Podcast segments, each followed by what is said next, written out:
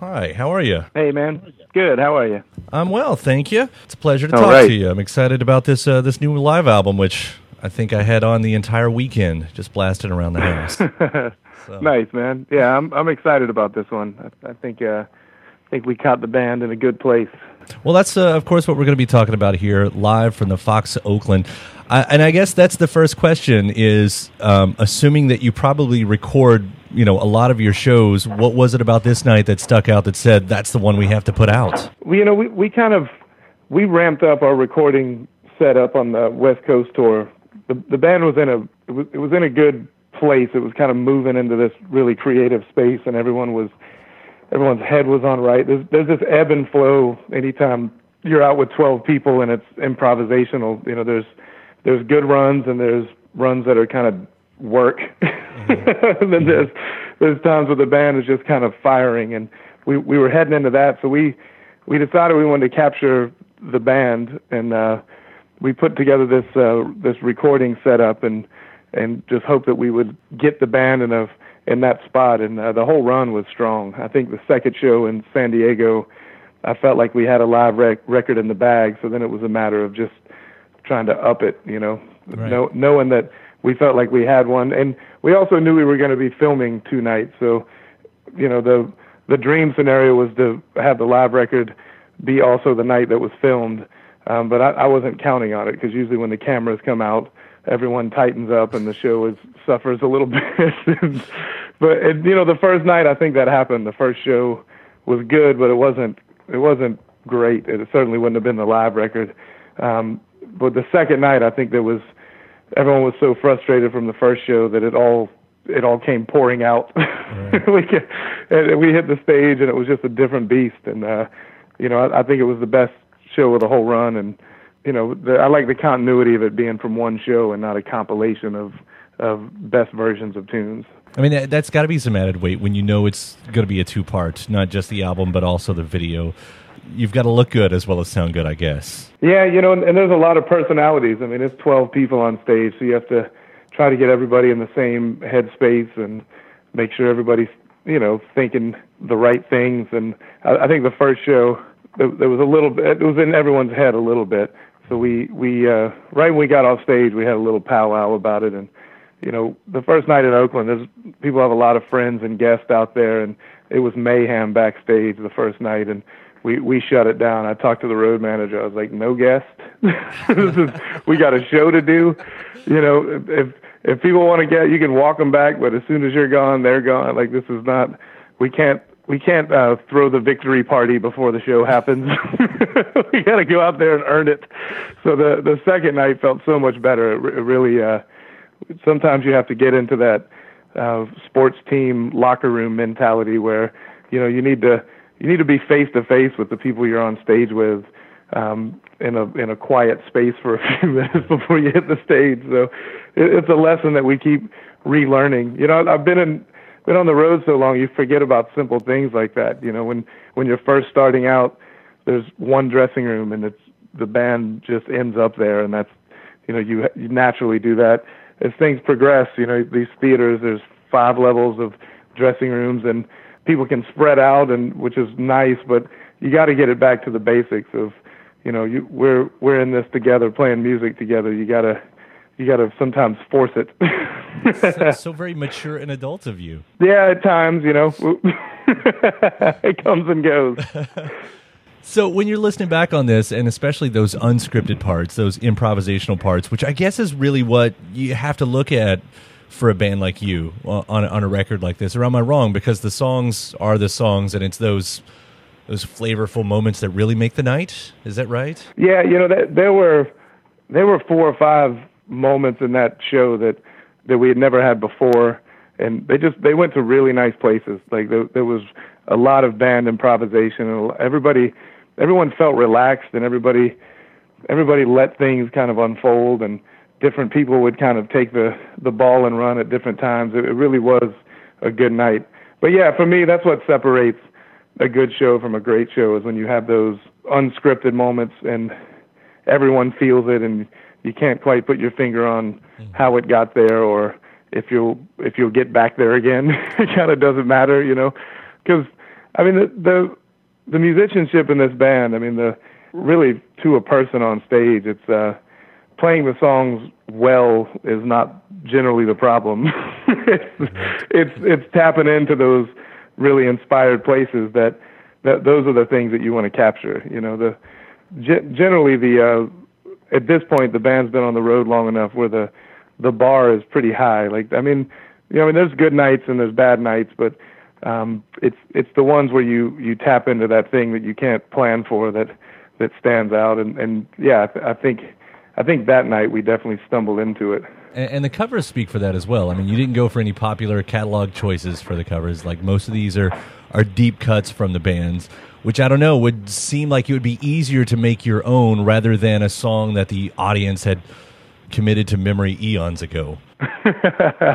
you know, it's we play you know we play enough where a lot of times we're throwing tunes in just to keep the band on on its toes. I mean, you there's 50, 60, 70 tunes right now that are kind of in rotation, and from one night to the next, you know, you're you're constantly mixing it up. I mean, there's there's people that'll travel from gig to gig, and you you want to make sure that the set list is is varying, but a lot of it's really for the the people on stage too. I mean, mm-hmm. it's we like working tunes to the point where you certainly know them, but it's also nice to throw two or three or four songs in a night that maybe you haven't played for a bit. It keeps everybody everybody thinking and you know there's there's some musically restless people on stage, just really creative oddballs that we live and travel with. So you got to keep uh, you got to keep coal on it, keep the thing lit. I, would kind of be curious though, you know, for a live album for what you guys are doing and and I guess I, I, take this a little bit from those uh, liner notes that uh, that David from Rolling Stone wrote uh, about using the live album as a continuing story and not just a holdover. Like that sort of works for you guys more than some other folks because a lot of bands you put out a live album and it's like okay here's the holdover until the next record, but this sort of feels like I don't know like a beast in itself. Yeah, you know I I think the way this band operates is you know you will write a bunch of tunes, you make a record, you spend a good amount of time and energy doing that and then you hit the road for a while and when you hit the road it's kind of you're kind of working into the next writing session and you're that's kind of when some of these songs that you wrote on the last record fully take on a life of their own and they become they become maybe fully realized you know mm-hmm. and i i feel like it is a it, it's a step forward and it's not yeah it's not we don't go out and tour uh the studio record and and then play all the tunes from the new record every night and push a single. it's just not the way we operate. I think it frustrates uh, our our management and things sometimes because there'll be a a song that happens to maybe catch on AAA radio or something, and we don't play it every night. We're like, well, it didn't feel good last night. We'll get back to it. uh, you know, it's it's kind of you're always pushing and you're always you're always trying to find new things for the band to dig into, and sometimes it's covers, sometimes it's old tunes from our catalog. Sometimes it's songs we're writing, and um, the live record very much is kind of the next step from the the previous record. And yeah, and, and like you said, it's not a it's not really a a, a, filler. right. Well, for what it's worth, though, you know, I mean, we, we played the heck out of "Let Me Get By," uh, you know, the, on this last round, and luckily enough, you you closed the entire set with that one on this one, so it you know, it worked in our favor this time around.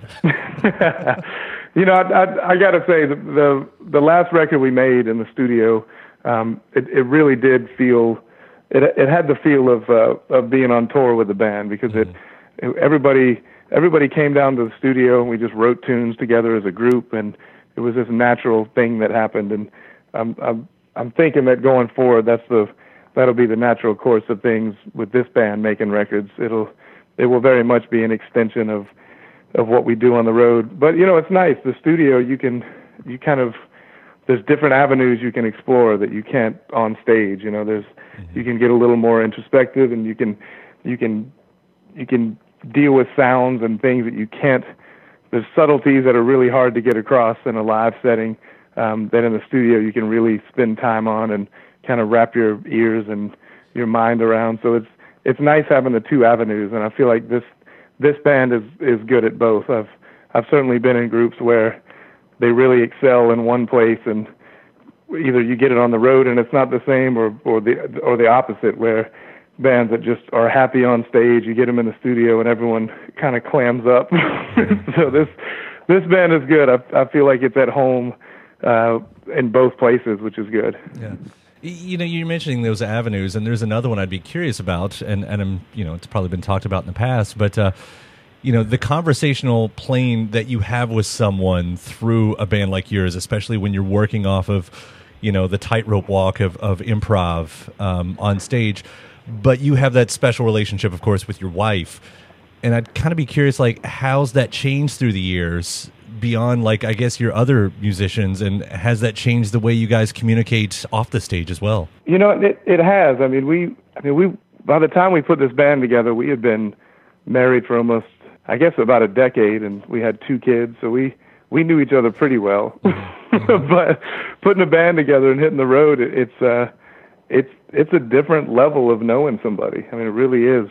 And it's we went into it knowing that um it's a bit of a dangerous proposition, but I think we we trusted each other enough, and we felt like we we had been together long enough. Um, but it, it's surprised us how how good it's gone.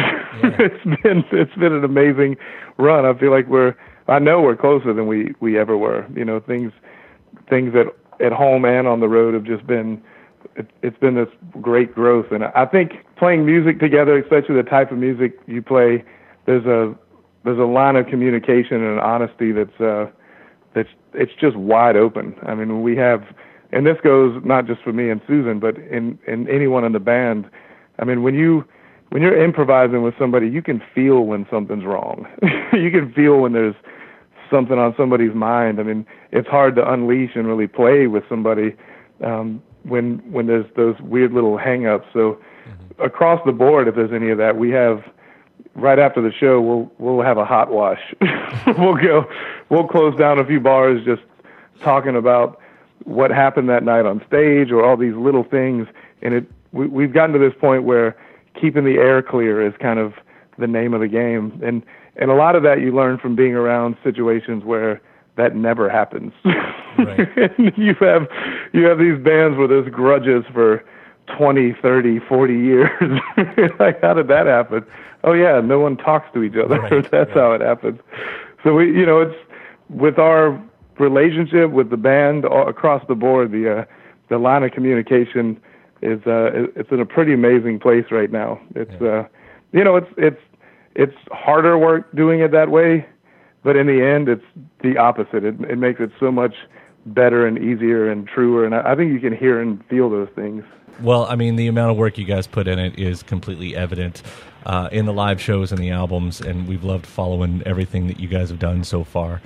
So I'll wrap by just saying uh, congratulations on another stellar uh, release here. Yeah, we're excited to get this one out there. I, I think it's a, a great snapshot of the band, and uh, yeah, and I, I think everyone's kind of itching to get back in the studio and and start the next one. That's so what I like there's no, hear. Yeah, there's there's no stop. Yeah.